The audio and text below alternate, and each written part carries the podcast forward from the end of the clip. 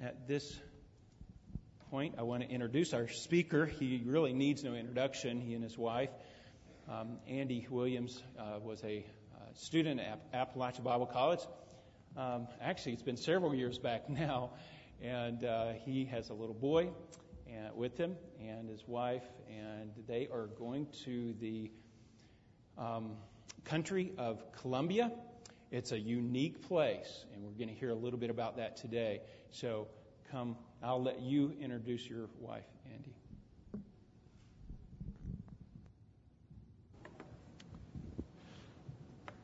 Well, thank you all so much for having us this morning. Um, Douglas is getting a puff refill right now, so he's not coming up with us at the moment. Um, but I am Andy Williams, and uh, so many memories come back as I think about uh, my times in this church. Uh, I remember as a little kid visiting here, because um, this church supported my parents, uh, Doug and Dorcas Williams, for many years. I remember coming here and being in Sunday school class and watching mom and dad present the ministry, and first in Colombia, later in Ecuador, and and never having the faintest clue that I was someday going to come back and be presenting my own ministry, much less with my wife and my son. This is my wife Maho. It's our son Douglas. And we are so thankful for you all as a church family. And we're so thankful to, to be able to be here. Um, as I look out, I see a lot of faces that I recognize, and I see a lot of faces that I don't recognize, which is a really good thing. Um, so I'll just give like a kind of like a brief, a brief history of kind of like what our story has been, and my wife Maho is going to share um, more about uh, what our time in Missouri has been like, because that's where we've been over the past few years. And then I'll be sharing about what our ministry is going to look like going forward. So, rewind several years. Um, I'd finished my studies at Appalachian Bible College, and I was preparing to go to the mission field. I went to Colombia, South America, as a single missionary. Um, that was actually something that was that was kind of a, a major concern to me. Um, I did not want to be a single missionary. Um, you hear like some missionaries talk about in their biographies, like they're these these single guys and they're all gung ho and you know they're not really worried. Doesn't really seem like they're you know worried about you know getting married. Or you read what the Apostle Paul wrote and talks about you know I I wish that everyone was like me so they could be single-mindedly devoted to the gospel and that wasn't me. I really, really wanted to get married, but God had not had that for me yet. And it was really a struggle for me to, to go to Colombia. I was like, Lord, I really don't want to be a single missionary. And I went to Colombia and I met Maho about six weeks after I got to the country. Um, it started out, I went to Colombia. I was finishing up my Spanish studies. I was somewhat familiar with Spanish already. And while I was doing that, I was um, helping out at the, at the missions Bible school. Uh, they're in a town called Fusa in Colombia, South America. Um, it's if you look at a map of Colombia, um, could we get the presentation up here? Or oh, there we are. And can we go to the next slide? There's our. There we go. There you have a picture of the. There you have a picture of the Bible school there in Colombia, and that's that's where I started working. Um, while I was finishing up with my Spanish studies, I was helping out doing maintenance. Uh, the missionary who was in charge of maintenance was getting ready to go home on furlough. And one of the things they do there at the Bible school is they have, have work details. So the students will, in the afternoons, they'll help with the maintenance and the upkeep of the property, and that helps keep the costs down and, and allows a lot of them to be able to go there.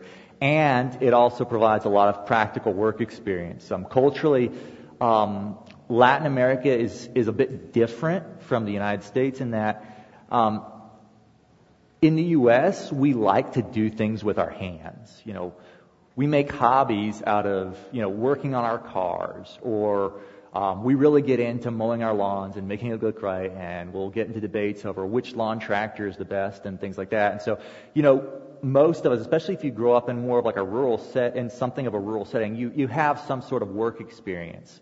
Um, a lot of the students who come to the Bible school don't have that. And so um, we had students come in who say, like, this is the first time I've actually sweated outside.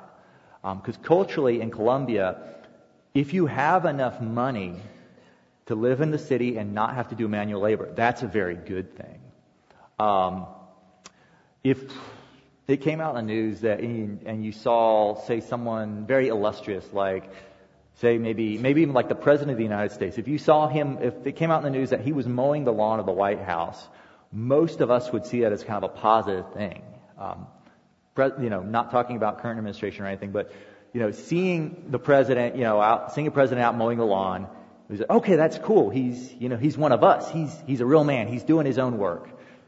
That's not at all the case in Latin America, especially in Colombia. And so a lot of the students who are coming in who are interested in doing missions work have had little to no work experience. So that's a big part of the ministry there is in addition to having training in Bible theology, training in missions, they're getting training in and working with their hands. And that's what I started out helping out with.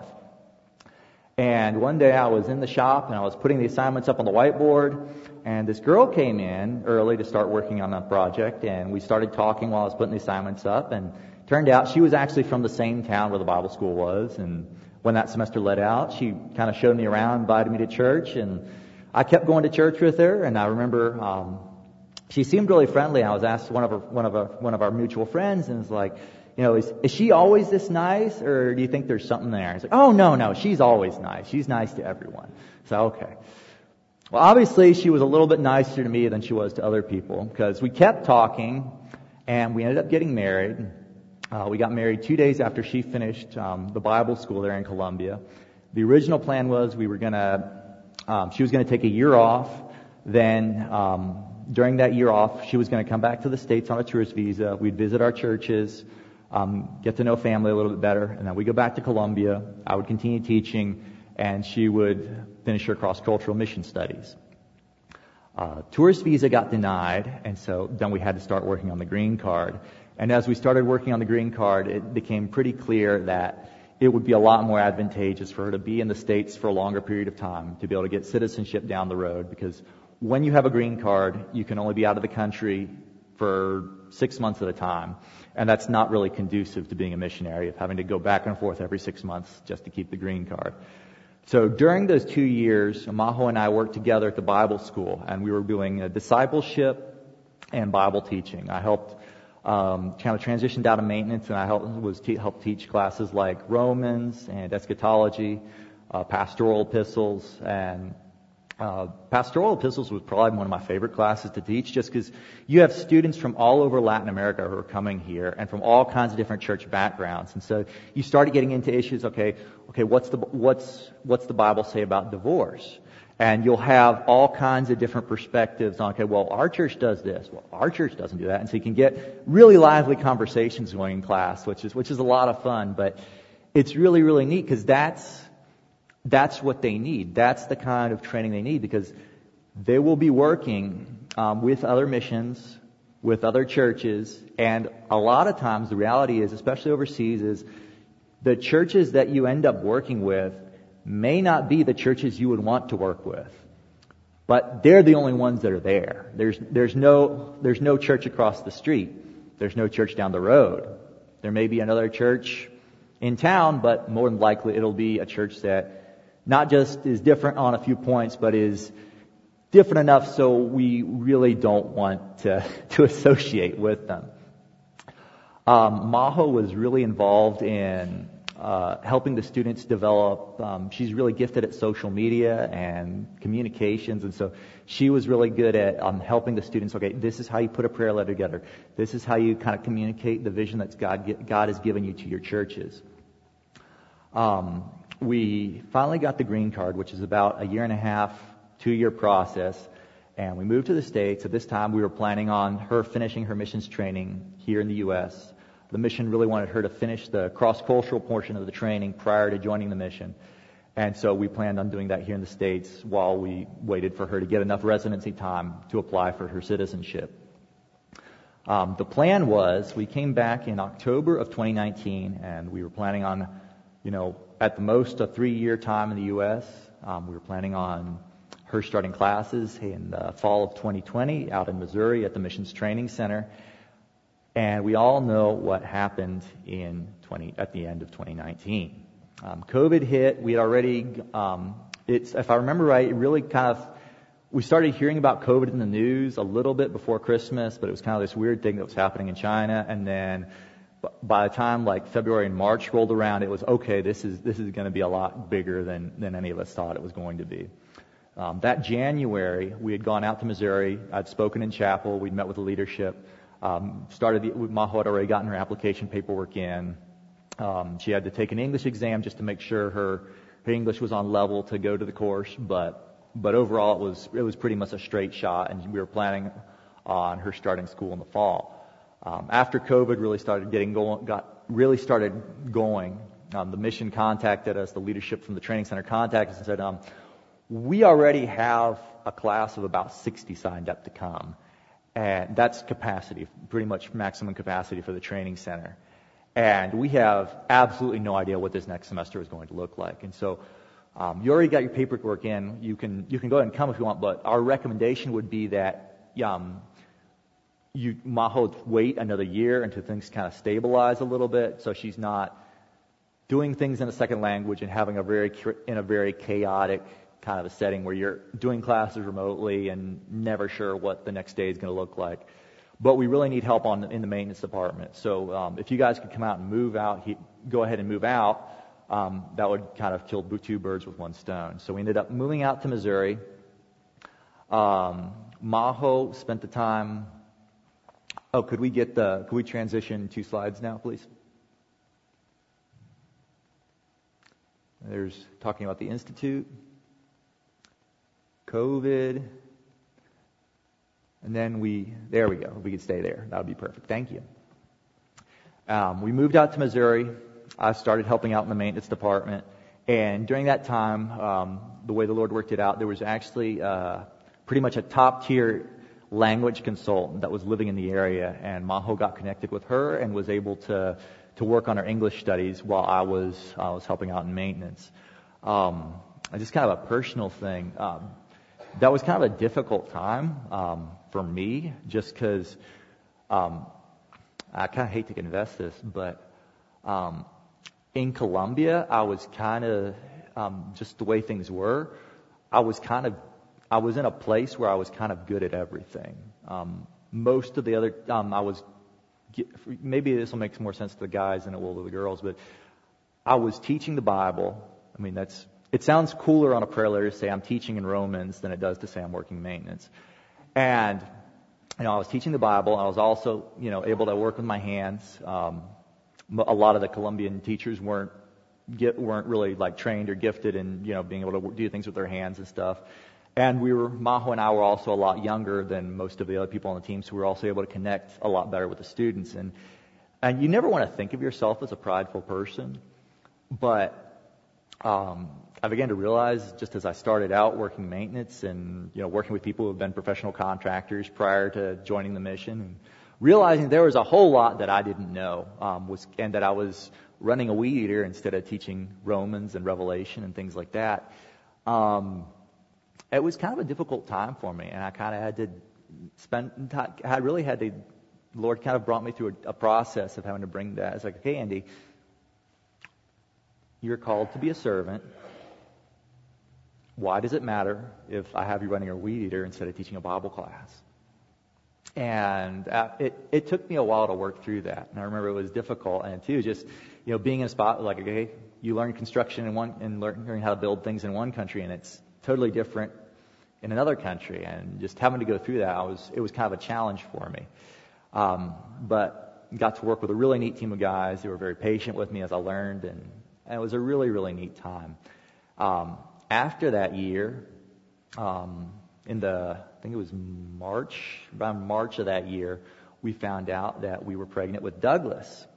And, okay, it's your turn now. Okay. Uh, we found out we were pregnant with Douglas, and Maho is going to talk a little bit now about her time in classes and what her experience was like um, during the two years that she was receiving training in Missouri.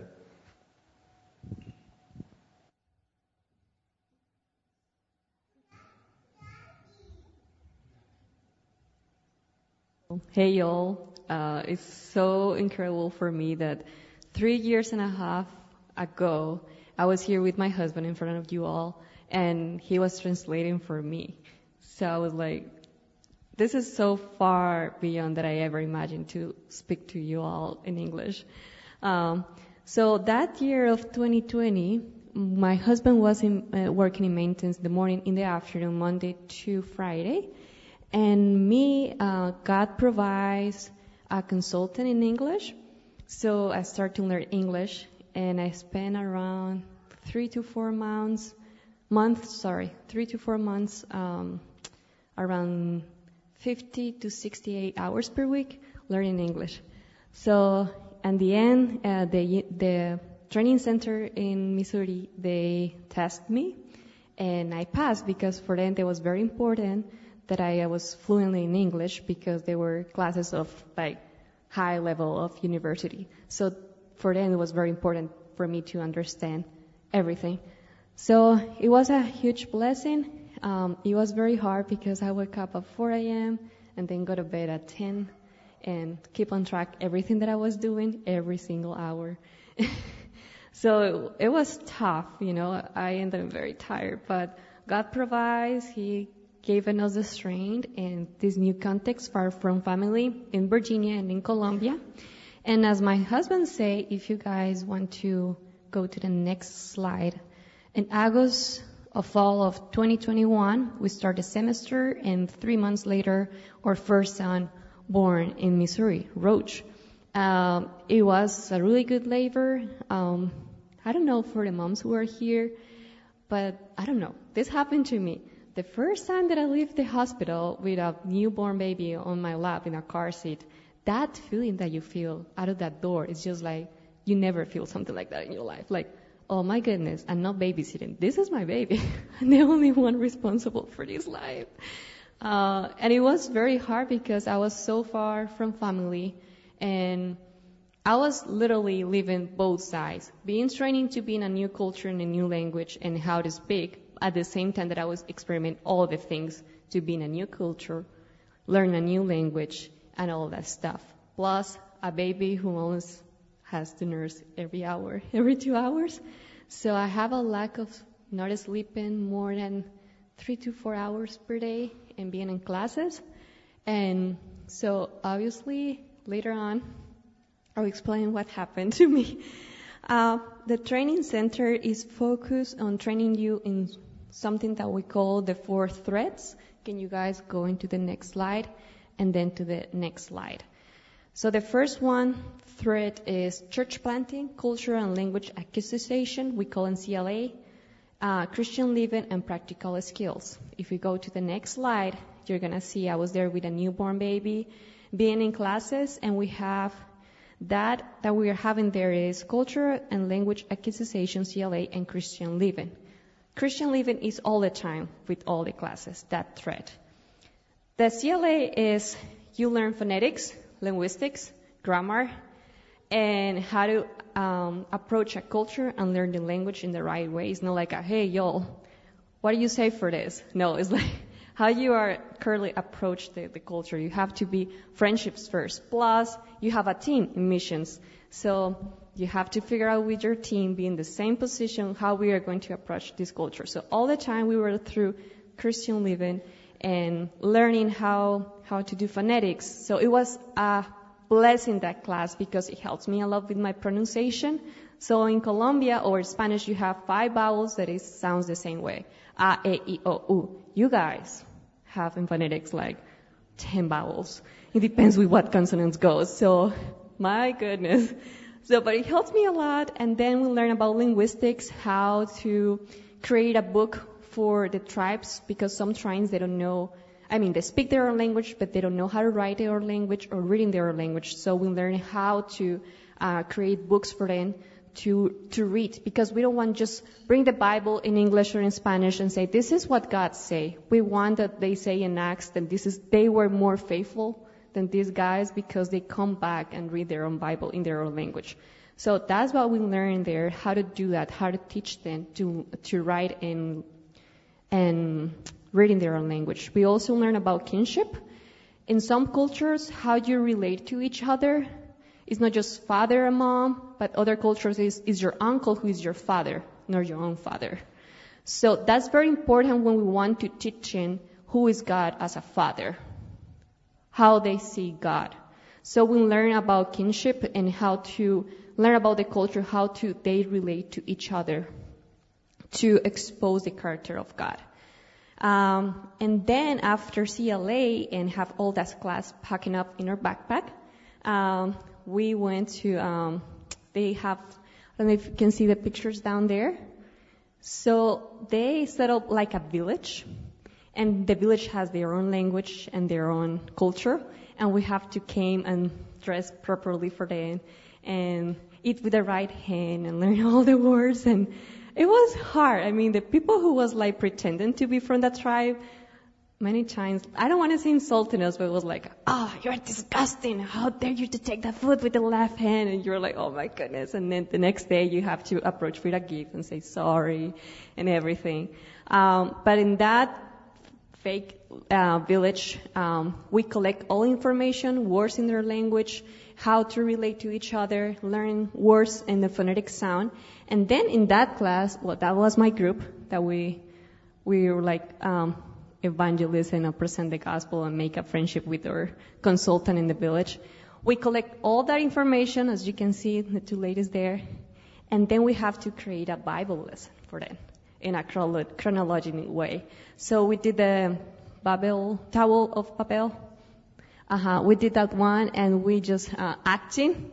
Well, other of my teammates, he reading the lesson in their language. So it was my goodness, I was just crying at the end of that class because I was like, wow, this, this is a reality. This is not just fake. This is happening every day for many missionaries in, in the tribes, and they are knowing about God. So what a blessing. Uh, okay, so that's why it's called church planting. There is the thread there. When we start the church planting, I will explain a little bit more about what is church planting and also Christian living because relationships, guys, are hard especially in a team. And the next slide, please, we have uh, the practical skills strength. And we, sorry guys for that picture of the pig there. Uh, well, we learn how to do uh, kill a pig and all the, how do you say, um, ID, ID, ¿cómo es? Primeros auxilios? First aid. And even this class that I love so much is called missionary technology class. So we learn any, everything about solar panels or panel solars and electricity and how to install all that stuff because some people they don't have energy there. So the missionaries have to learn how to transport all that stuff and have energy in the tribe. So we learned that. I just enjoyed it so much. If you see that picture there on the top where it's like a house in plastic one of the class I was living in the woods for two weeks and a half. And that was, during that time is when I ended up discovered and I was suffering and postpartum depression, and anxiety, um, not sleeping very much. I was totally isolated. Um, it was very, very hard. It was a community, and I didn't, I didn't notice until I was in the woods. And for give you a context of that, it's just being far away from family and with a newborn is so rough. And I experiment for the first time cultural shock. Here in the United States, the way that you show love is giving you freedom and independence so you can be sufficient, self-sufficient. That's the way that you say, I love you, you know, because you can do it by yourself, you know, you're strong, you're enough. So the first week that I have my baby, well, we provide the meals and then you like go for it. So I just start to compare myself with other American moms, like three kids and maybe pregnant and just keep up with classes and, you know, putting babies in childcare. And I was like, how do you do it? I just have one baby. and I cannot do that. It was so hard and so when people like was just motivated to do it by myself, my culture normally is the mom who come to your house and stay with you for 40 days, make all the meals so you can recover and keep going, you know. So the way that American culture was communicating to me is was we don't love you and we don't matter about you. So it was hard. Um, Um, Romans 5, 3 to 5 says, Not only so, but we are also glory in our sufferings, because we know that sufferings produce perseverance, perseverance, character, and character, hope. And hope does not put us in shame, because God's love has been poured out into our hearts through the Holy Spirit who has been given to us. Um, that verse, it was really touching for me because now that I'm here, um, I can notice that all that is said in Romans 5, 3, 5 to 5 is true now in my life. Right now, God provides counseling for me for my depression and so much better. And we're still working in my anxiety and I have counseling eh, every week till the next year in 2024.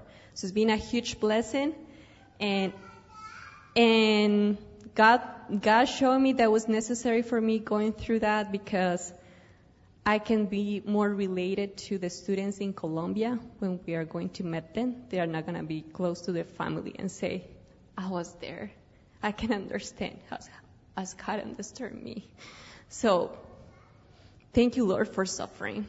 Thank you, Lord, because we know deeply in His heart. So, how are we doing with a baby?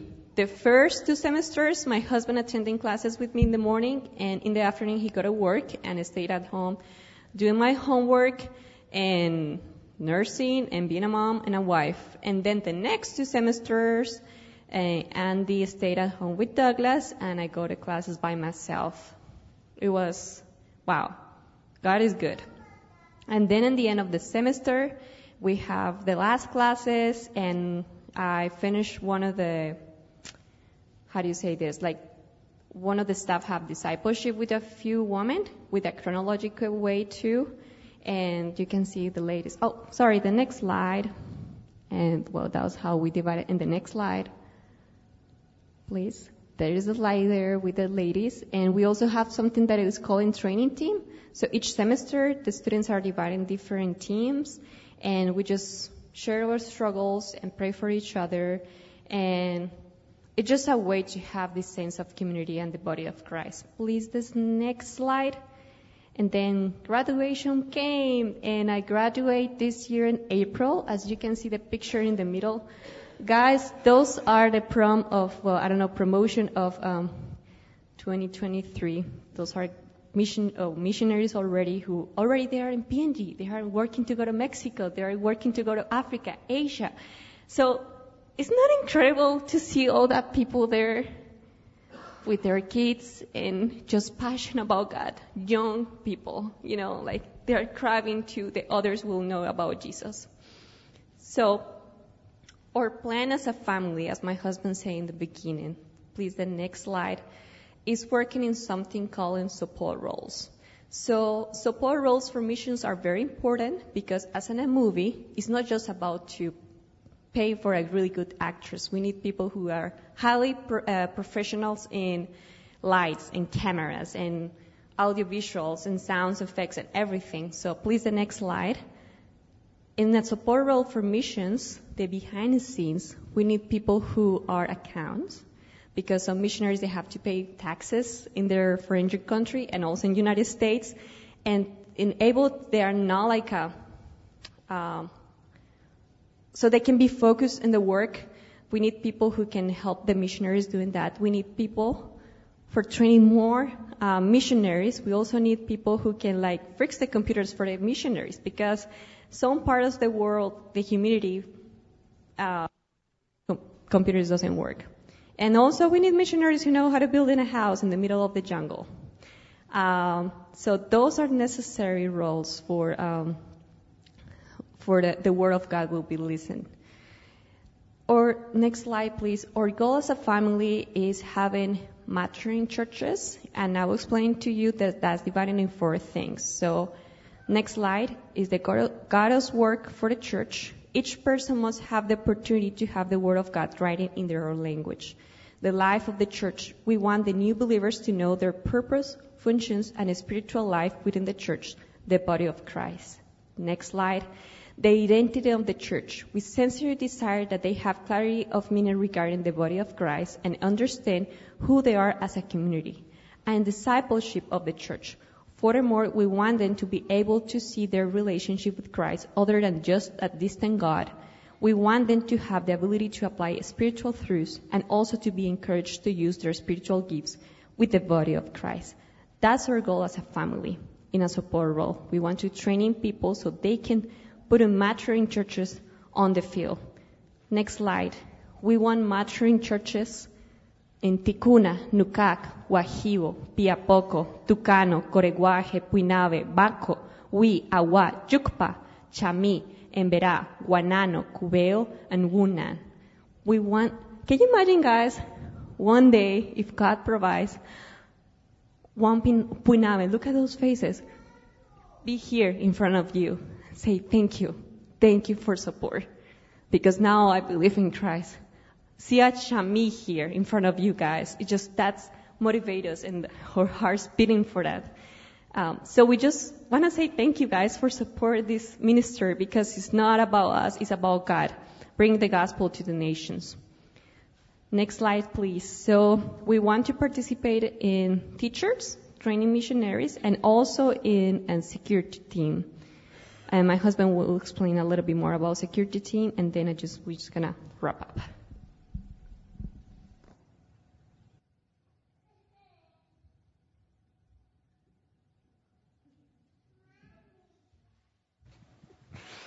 Um, the names you see up there, uh, those are all people groups in Colombia. Um, there are, um, as you probably know and have heard, there are still thousands of, of, unreached people groups around the world. And just quick definition of unreached is um, not only is the gospel not there, but they they don't there there is no opportunity for them to hear the gospel. Um, there are places, there are people in Beckley in the greater Beckley area who don't, who don't know the gospel, who could not um, accurately articulate, articulate the gospel, but they have opportunity to hear. They can turn the radio on in their car and they can hear the gospel. They hear, they see churches all around them. They can, there are hundreds of different ways that they can be exposed to the gospel. But there are still thousands of people groups around the world who have never heard the gospel, have no access to the gospel, and will never hear it unless someone actually goes and, and brings the gospel to them. And these, this list of names um, that you see up there are, are some of the people groups that are in that category in Colombia. Um, our primary role, while when we return to Colombia, um, what we're tentatively hoping is that it'll be sometime next summer. Um, our primary ministry will continue to be working at the Bible school. Um, we have students from all over Latin America coming um, to get Bible training and also get specialized missionary training. One of the things that's really neat about this um, is that these students have opportunities that that people like me, an, an expat missionary from the United States, don't have. What do I mean by that? Um, if you guys watch the news or pay attention to kind of what's going on on like the geopolitical scene around the world, um, Americans aren't the most popular people um, just going around the world. And most of these people groups that are unreached are unreached for a reason. They're in very isolated areas. Of course, that, that's becoming more and more rare now as society continues to balloon out. Um, but most of these people groups who still remain unreached are in areas that it's where it's very, very difficult um, to take the gospel to. It's, it's in many countries it's illegal to go into a missionary, and just the fact that I come in with a white face and I have a blue American passport, that's a huge barrier right off the bat. Not even touching the fact that, that I'm going as a missionary, just the fact that I have that, that blue American passport. Um, but if you have a student coming from Colombia, or Venezuela, or Ecuador, or Brazil, or Bolivia, that's not going to raise the red flags that someone like me will raise going to going into one of these countries. And two, um, in Colombia, and I'm transitioning now, talking a little bit about security. Um, these groups are in areas where where foreign missionaries just can't go. Um, the U.S. Embassy has blacklisted a lot of these areas as far as these are just places we do not want our personnel and we do not want U.S. citizens going into these areas. These, these people live in more rural areas, and those are the areas um, that the diff- various different armed groups in Colombia have control over. So, how do we go about getting the gospel into those areas? The first thing that we're trying to do as a mission strategically is having training Colombian nationals who can go into these areas. It's, it's still dangerous for them. Um, Voice of the Martyrs um, has articles about Colombian pastors who have been killed by the different rebel groups because of their faith, because of their ministry. And if you think about it, if if your primary income is the illegal drug trade, having people come to Christ and forsake that isn't exactly something you're going to get very excited about. Um, so that's one thing as a mission we're trying to do. We're trying to train Colombians and other people from Latin America to be able to go to Colombia and to their home countries and around the world to get into places where where we as foreign Western missionaries just can't go.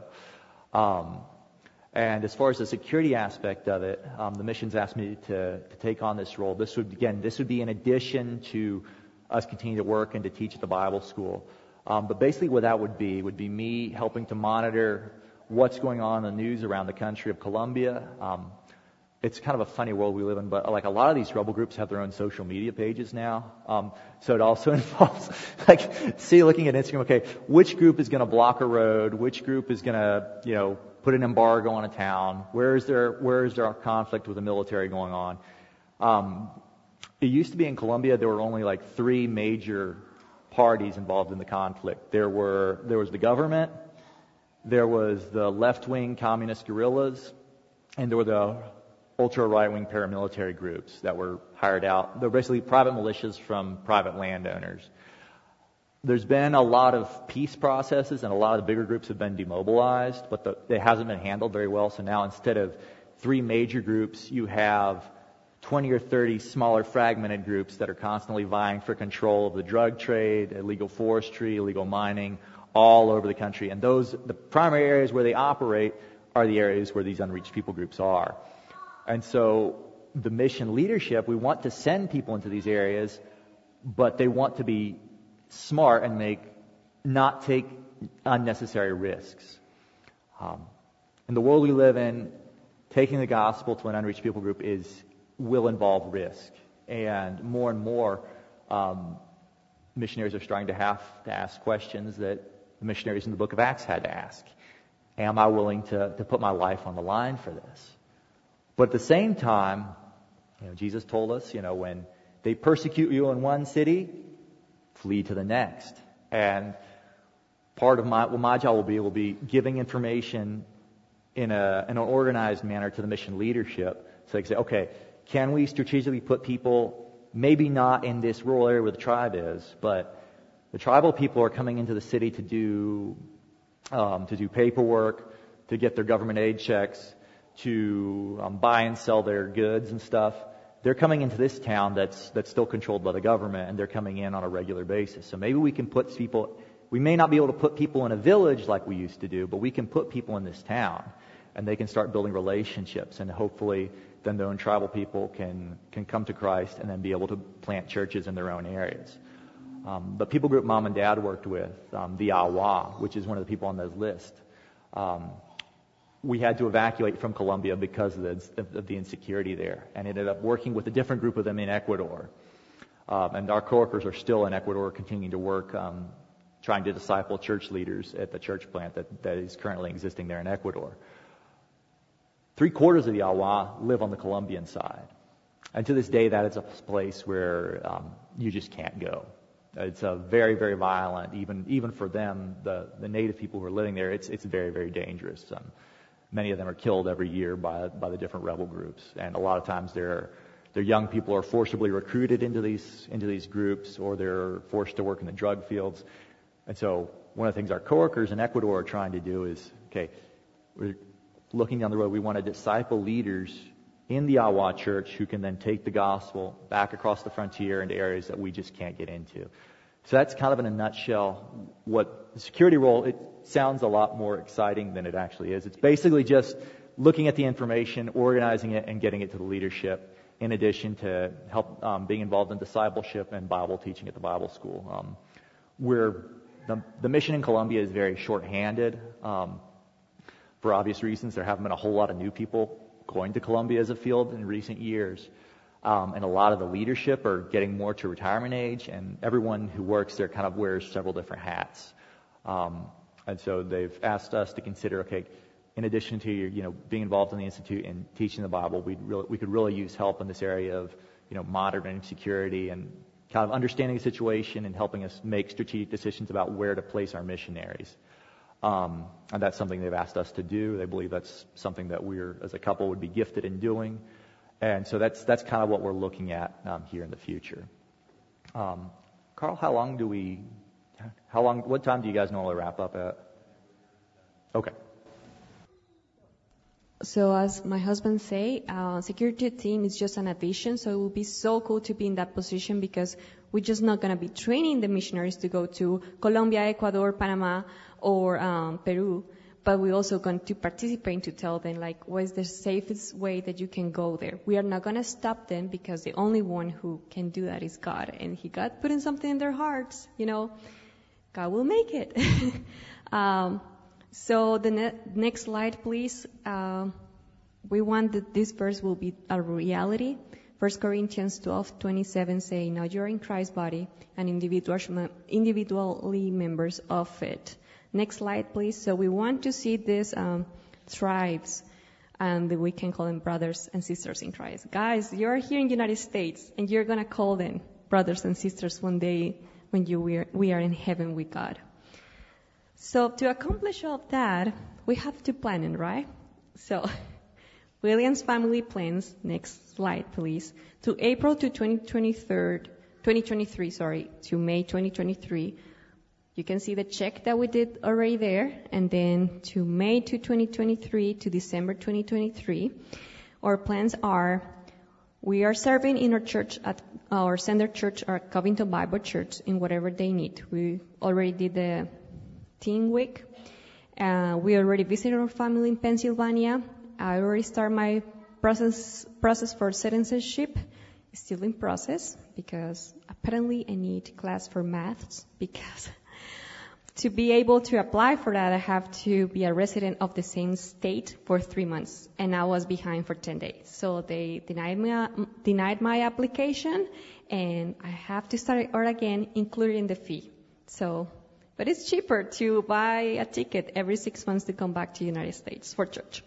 And then the last part is in progress, starting visiting or supported churches to give a report or two years, two years and a half in Missouri and spend a good inten- intentional time with them. So guys, if you want to invite us for things to do here, we're more than happy to be here. Not in during nap times or pep time. so the next slide, please. This is the regular question that we have when your guys planning to going back to Colombia? Oh my goodness. Um, we, next slide, please. We are planning to give you that answer in January 2024. Um, we hope to have the exact date of when we will return to Colombia, and that depends of two factors: my American nationality, and if we have reached out our financial goal to serve in Colombia. And also in January is the time that I'm gonna finish my counseling that is provided from Ethnos 360. So it's great because they can just see if I if I can handle it again the transition because it's different when you go back to your own country. Is the reverse shock? Start like comparing. Oh, Americans are better doing this, so they don't want that on me.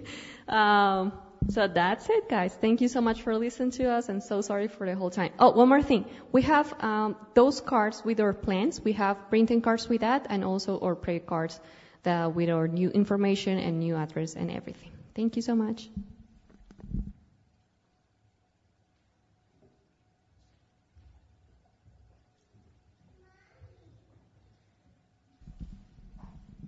Wow. Wow. Christ has uh, commanded us to pray that the Lord of the harvest would send out laborers into the harvest, into the field. And folks, that's a mission field, and this is a missions couple. That is their heartbeat. They are uniquely trained for this. Um, Andy being Andy growing up on the mission field uh, knows that uh, knows that area, and so he's uniquely qualified. What a joy! What a joy it is to hear from them and and just see what the Lord is doing, preparing this young couple to, to go in and train national missionaries to be able to go into other countries and to, to remotest parts of the earth. Folks, It's a great responsibility. It's our privilege to be a part of that. So, well, let's stand together and let's sing. We do need a pianist because I'm not singing this a cappella by myself.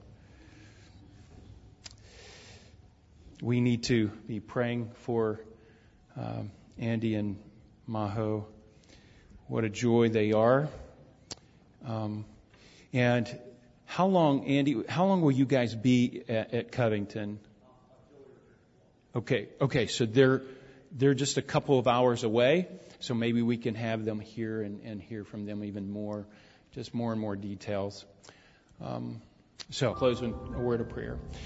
Father, what a joy it has been to be together. Uh, Lord, just to hear what you are doing. You are raising up missionaries. You are working in people's hearts. You are expanding your church. Lord, thank you for allowing us to just get a glimpse of that today. You've blessed our hearts. May we just go forth praising you today. And we pray in Jesus' name, amen.